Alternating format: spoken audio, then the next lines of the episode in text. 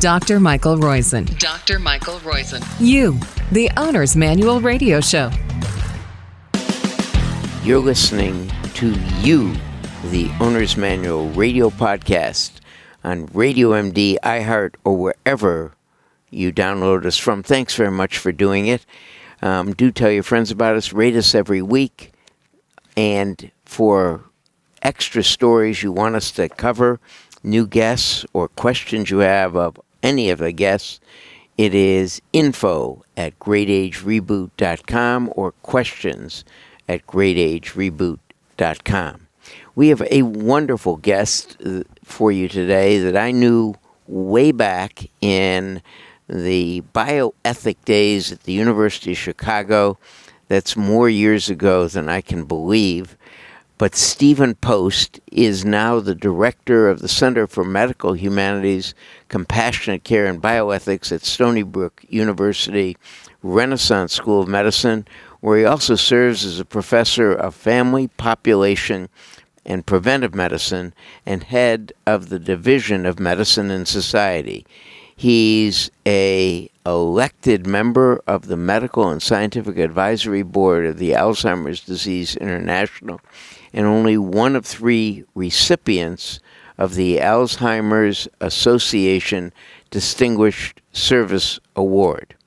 He's written, this is, I think, his third book on the subject, How Caregivers Can Meet the Challenges of Alzheimer's Disease. This is a riveting, literally a riveting book called Dignity for Deeply Forgetful People.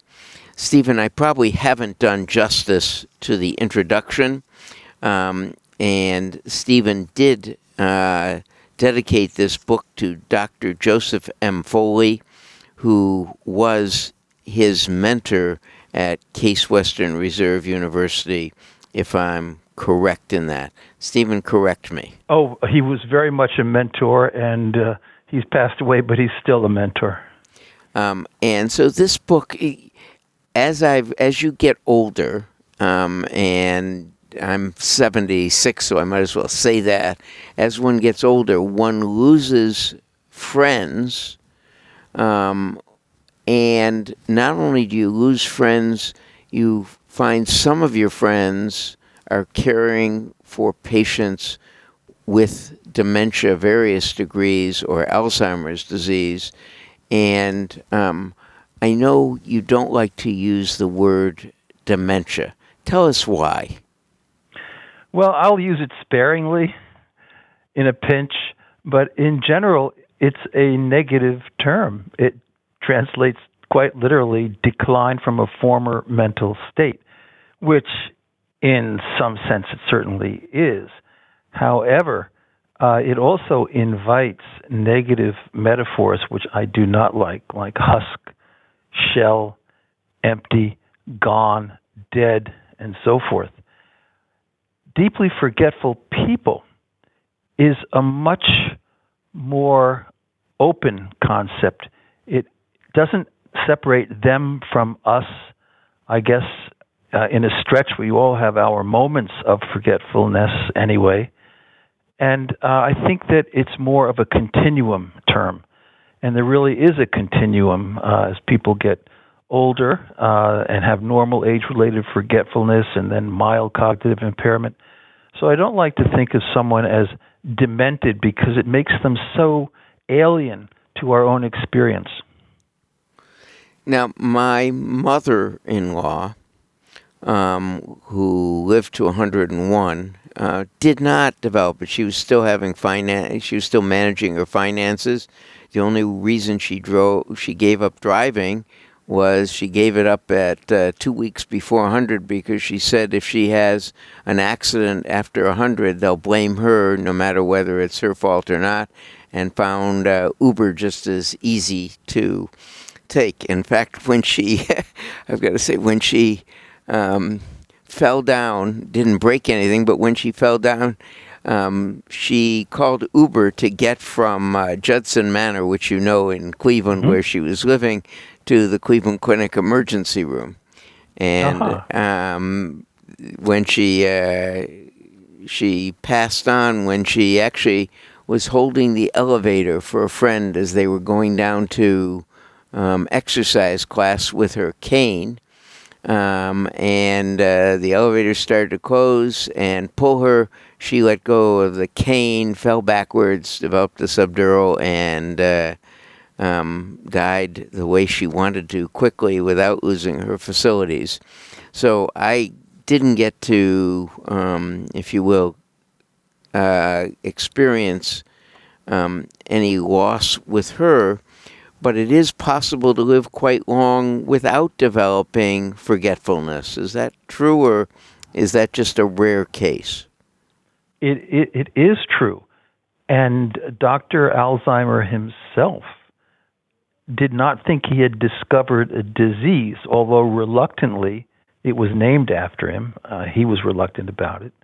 He thought he had simply observed in a relatively young woman, Augusta D., in her late 50s, normal brain aging. Now, epidemiologists will these days look at people in their late 90s and even a little beyond, and they find that the incidence of probable, it's always just probable Alzheimer's, goes up and up, so that about 60% of women, for example, in that age bracket are clearly affected. But from about age 60, it's basically 2 or 3%, and then it'll double every 5 years. So this marches on, and we don't have a magic bullet. Now, I'm going to tell you about what I think is two magic bullets that are coming along before we get through. But before we go over those potentials, I want to go through 16 questions you discuss. I think it is in Chapter 3. This book was so good. Normally I am, how do I call it, diligent or, if you will, nerdy enough to try and read the book I get to discuss every week before I discuss it on the show. And I did not. The intent and the intensity in my reading this was so much that I didn't get past. I think it was chapter either 4 or 5 where you discuss what is called PPAS. What is PPAS? Preemptive physician-assisted suicide, when people wish to preempt the decline, and they go off to Dignitas in Switzerland, or maybe they go to the Netherlands, or maybe they go right up to Canada. I tell some stories I've witnessed, not necessarily condoned, but witnessed in the book, some of them occurring right around Greater Cleveland when I was there 15 years ago. And but I want to go through the 16 questions, I think, in Chapter 3, and then go to PPAS if we have time. So, should we break the news to Grandma is question 1. And what's the answer to that? I don't think there is an easy answer or a single answer. There are so many cultural variations. People bring so many backgrounds to this. The question of whether you want to simply say that, well, you're losing some of your capacity for memory. We're not quite sure where it's going, but we'll be with you all the way and as helpful as we possibly can be. And then maybe Grandma's thinking, oh, it's probably Alzheimer's, but don't tell the kids. And the kids are thinking, well, it could be Alzheimer's, but don't tell Grandma. Oftentimes, people respond very favorably to getting a diagnosis. There was a fellow I knew who lived in Cleveland Heights, Ohio. And he knew he was getting a little emotionally distant and not recognizing some of his old friends. It was an old Jewish neighborhood, so people tended to live there for long periods of time. And he was so happy to get a diagnosis. He went door to door in the neighborhood, and he told all these old friends, you know, I'm not a schmuck. I'm okay. I've got something called Alzheimer's disease." And he was relieved that they understood what was going on with him. So it varies all over the map. One of the epilogues of the book is written by a Chinese-American friend of mine out in California. And, you know, in that community, they do not like any kind of discussion of diagnoses of dementia by whatever cause. The second question I've got to tell you is how quickly I will decline, and I'm going to just get through that and say it is very, very variable. And some people don't decline at all, others decline rapidly, and most decline is almost in a slow but steady fashion, as all of us. But you point out a key point. We don't lose consciousness. We don't lose our appreciation for music or art in that decline. Do you want to expand on that? Well, that's right. In fact, the saving grace is that our whole selves, our consciousness, is still there. Our linear reasoning, our ability to reason our way through a problem or to get from point A to point B, which Western philosophy puts much too much emphasis on, that may be compromised quite severely. We may not be communicating well, we may even be silent, but nevertheless, we have symbolic rationality, the rationality not of what we do, but of who we are. And I've known people who have grabbed hold of a rosary bead, for example, at the very end of their life, and surprisingly issued a wonderful version of the Our Father, or people who do Nam Myoho Renge Kyo with their beads. It's absolutely the case that symbols still matter. People can relate to symbols, and music, personalized music, is refreshing for almost everybody. About 80% of people anyway will sort of come back into themselves for a brief period. They'll get somatic. They'll have a sense that they're no longer gone, that they're there. And the family members are very inspired by this because they realize they're not caring for someone who's gone, a husk, a shell, and so forth, but they're caring for Grandma. And one of the chapters is entitled, "Is Grandma Still There?" And I think so. Now, what about when you hear about the stories about violence? In other words, some of the people get violent or attack their caregiver. That can happen, and it has to be dealt with very carefully. People typically will need professional help and advice. But on the other side of it, the artist Willem de Kooning, the abstract expressionist, was known for constant fistfights on Bleecker Street in front of the Cafe Wa. He was diagnosed with probable Alzheimer's by Dr. Norman Relkin at Cornell, and for 14 years he had the condition. And he would be sitting in his loft in Greenwich Village.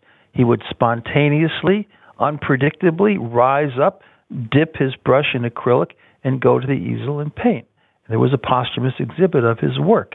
And I would say that his early work is intense, anxious, somewhat violent, very violent at times. But his later work is much more serene, much more tranquil, much more placid. And I think he came into himself. I think he discovered a deeper essence to himself that freed him from the culture of modernity. And are there really any effective drugs to stop the disease? People will give you different opinions, and they'll say be sensitive.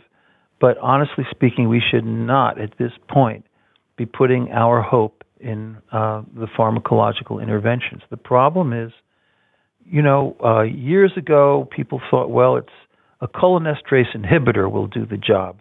But actually, that did not pan out. It may do a little something, give people a little bit of word-finding advantage for a brief period of time. But as actually the individual who came up with that idea, Peter Whitehouse of Cleveland, once said to me, it's like treating a brain tumor with aspirin. It has no impact on the underlying condition. And then people have come up with new ideas about beta amyloids and so forth. None of that is panning out. The bottom line is nobody who's honest knows what causes this condition. Nobody can really quite define it very clearly to begin with. And so the pharmaceutical industry doesn't quite know anymore what to aim at. Now, that may change, but this is a much more complicated situation than, say, something like AIDS, where if you figured out the culprit, you could get a 3-drug cocktail. This is not so simple. But you can eat well, you can have a good diet, you can exercise, you can walk. Recent articles, walking in nature seems to be helpful, reducing stress. These are all positives. And you undoubtedly know about the AMBAR studies, which we've talked about a lot on the podcast, including interviewing a couple of the primary investigators. AMBAR uses, if you will, the plasma exchange, therapeutic plasma exchange, and has results over 15 months which show reversal of mild cognitive dysfunction of the Alzheimer's type, and both caregiver and patient responses on virtually every one of the cognitive tests showed improvement over a 15-month period. That's now in its second phase 3 FDA trial, and the FDA has said they will give them both rapid permission to do the trial and approval if the second trial shows the same benefit on the randomized control trial that the first 2B/3A trial did, which was a multi-center study in 3 different countries. The U.S., it was Pittsburgh and Cleveland Clinic that were the partners, with a Spanish group and a Chilean group. So the AMBAR, A-M-B-A-R studies, we've talked about enough on this podcast even to let people know. There's a new study out this week where, in fact, exchange of CSF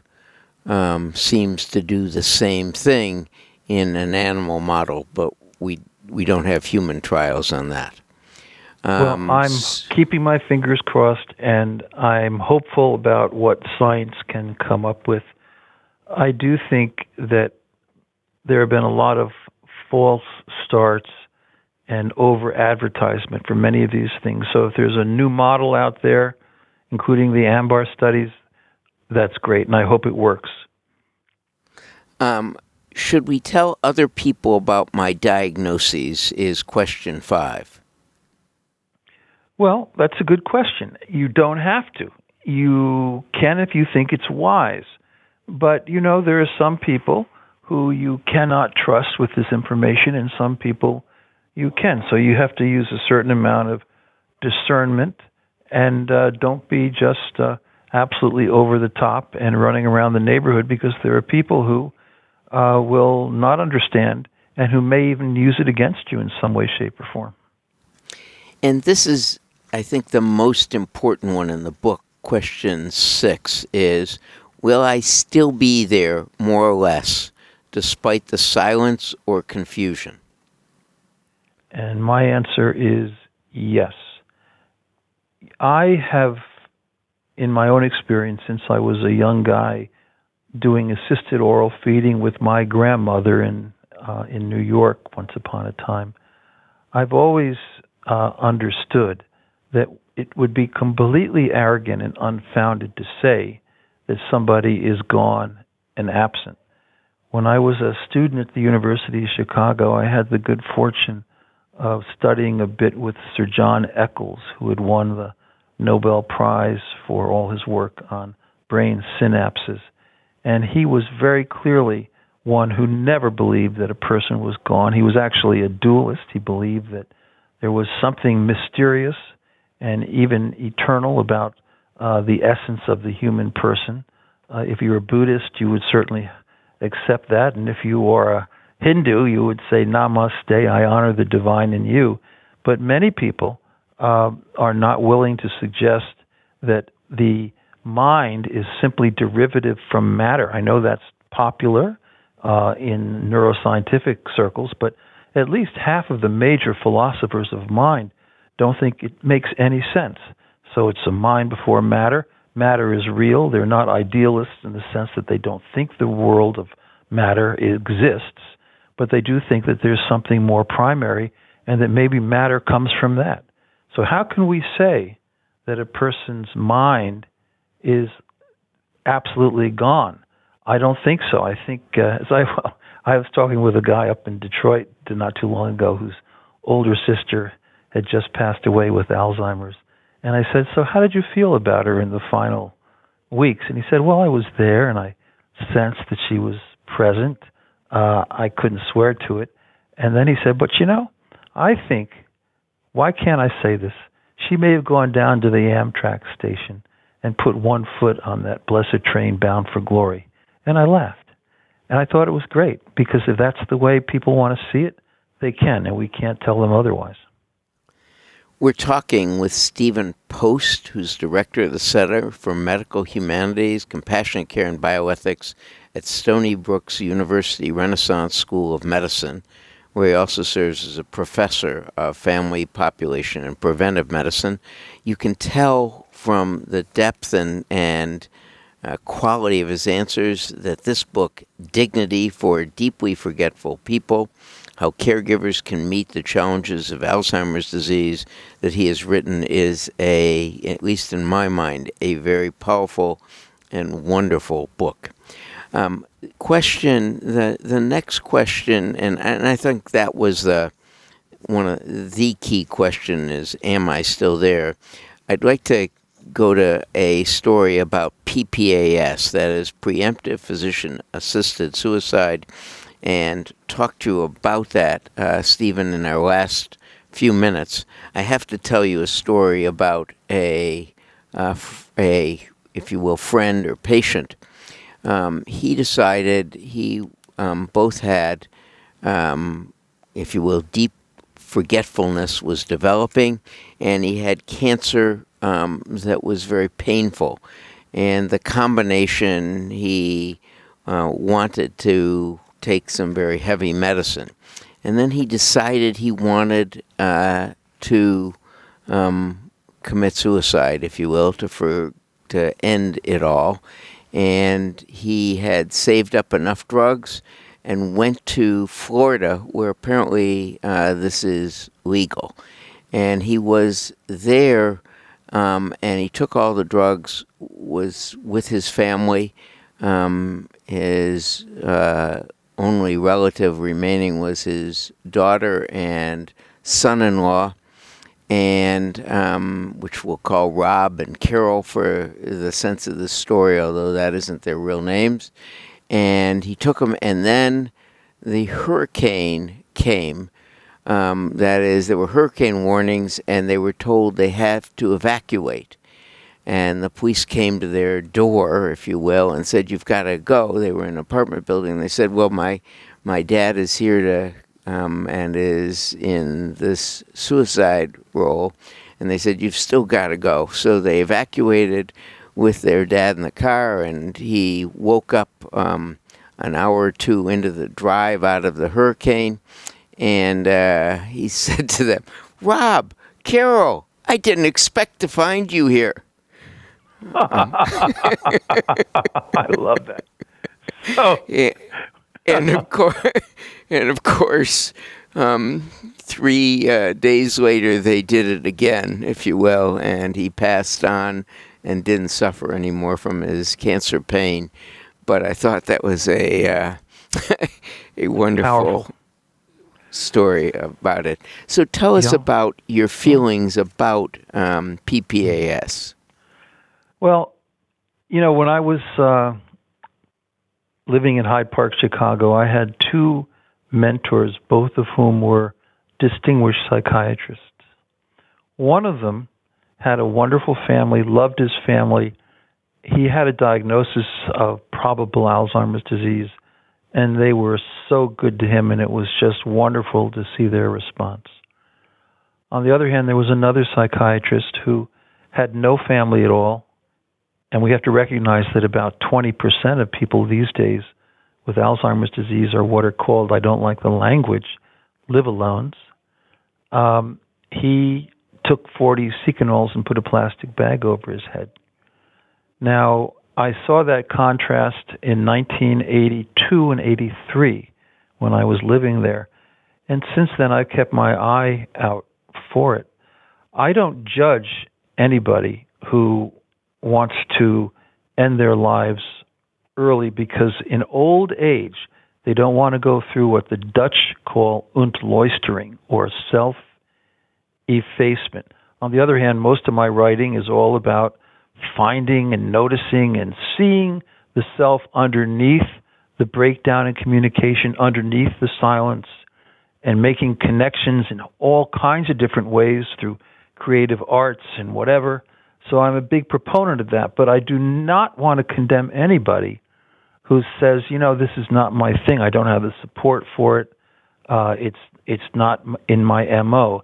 And I have actually witnessed on two occasions along Lake Erie, two families without the grandchildren in the homes, where a neurologist had actually prescribed the drugs, but did not want to be there present.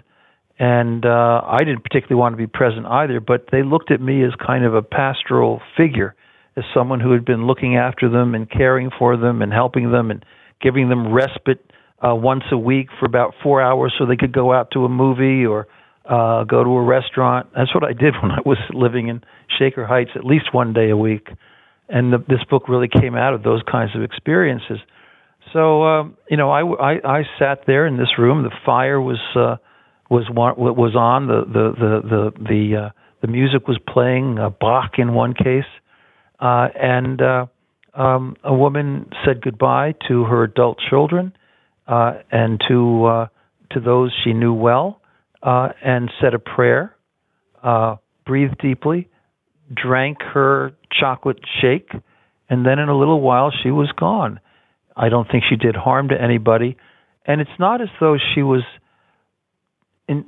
setting a bad role model, because you know the Greeks, the Roman Stoics, they were against suicide except for people who were very old and very frail and just don't want to put up with the kinds of declines that we anticipate in that period of life. We've been talking with, and you can tell, a wonderful human being who's campaigning, in fact, for that respite care for caregivers to be a function of insurance. His name is Dr. Stephen Post. The book is Dignity for Deeply Forgetful People. It's a wonderful and intense, I would say, read for the caregiver who is involved in it, but an important read because of the expertise in Dignity for Deeply Forgetful People, How Caregivers Can Meet the Challenge of Alzheimer's Disease, from Johns Hopkins University Press, out, I think, this week. Thanks very much, Stephen. We, of course, are brought to you, as usual, by lifefirstnaturals.com, but we've skipped most of those ads this week because this is such an important topic and so well described in Dignity for Deeply Forgetful People. This has been 1099B, the B's are always the guest segment, of You, the Owner's Manual radio podcast. Stephen, thanks again. Thank you so much, Michael. It's an honor and a pleasure to hear your voice again and to think back to all those wonderful days I had living in Shaker Heights and going into University Circle and all the people who inspired me. It's a Clevelander's book in a lot of ways. And I should say that University Circle is still and is actually a better and better joy all the time. It's getting its second or third renaissance. If you come to Cleveland, don't just go to the Hall of Fame, the Rock and Roll Hall of Fame, or don't just go to see the Cleveland Cavaliers or the Cleveland Guardians or the Cleveland Browns. Come to University Circle, where the museum and the orchestra and the set of museums are magnificent, as is the medical care, if you will, surrounded by the Cleveland Clinic and University Hospital, and people who are deep thinkers like Stephen Post. Caitlin, thank you for great engineering, and I know we've ran very long on this podcast, but I hope you've gotten as much out of it as I have. Do get the book, Dignity for Deeply Forgetful People, How Caregivers Can Meet the Challenge of Alzheimer's Disease. It's a true work of art. Thanks again.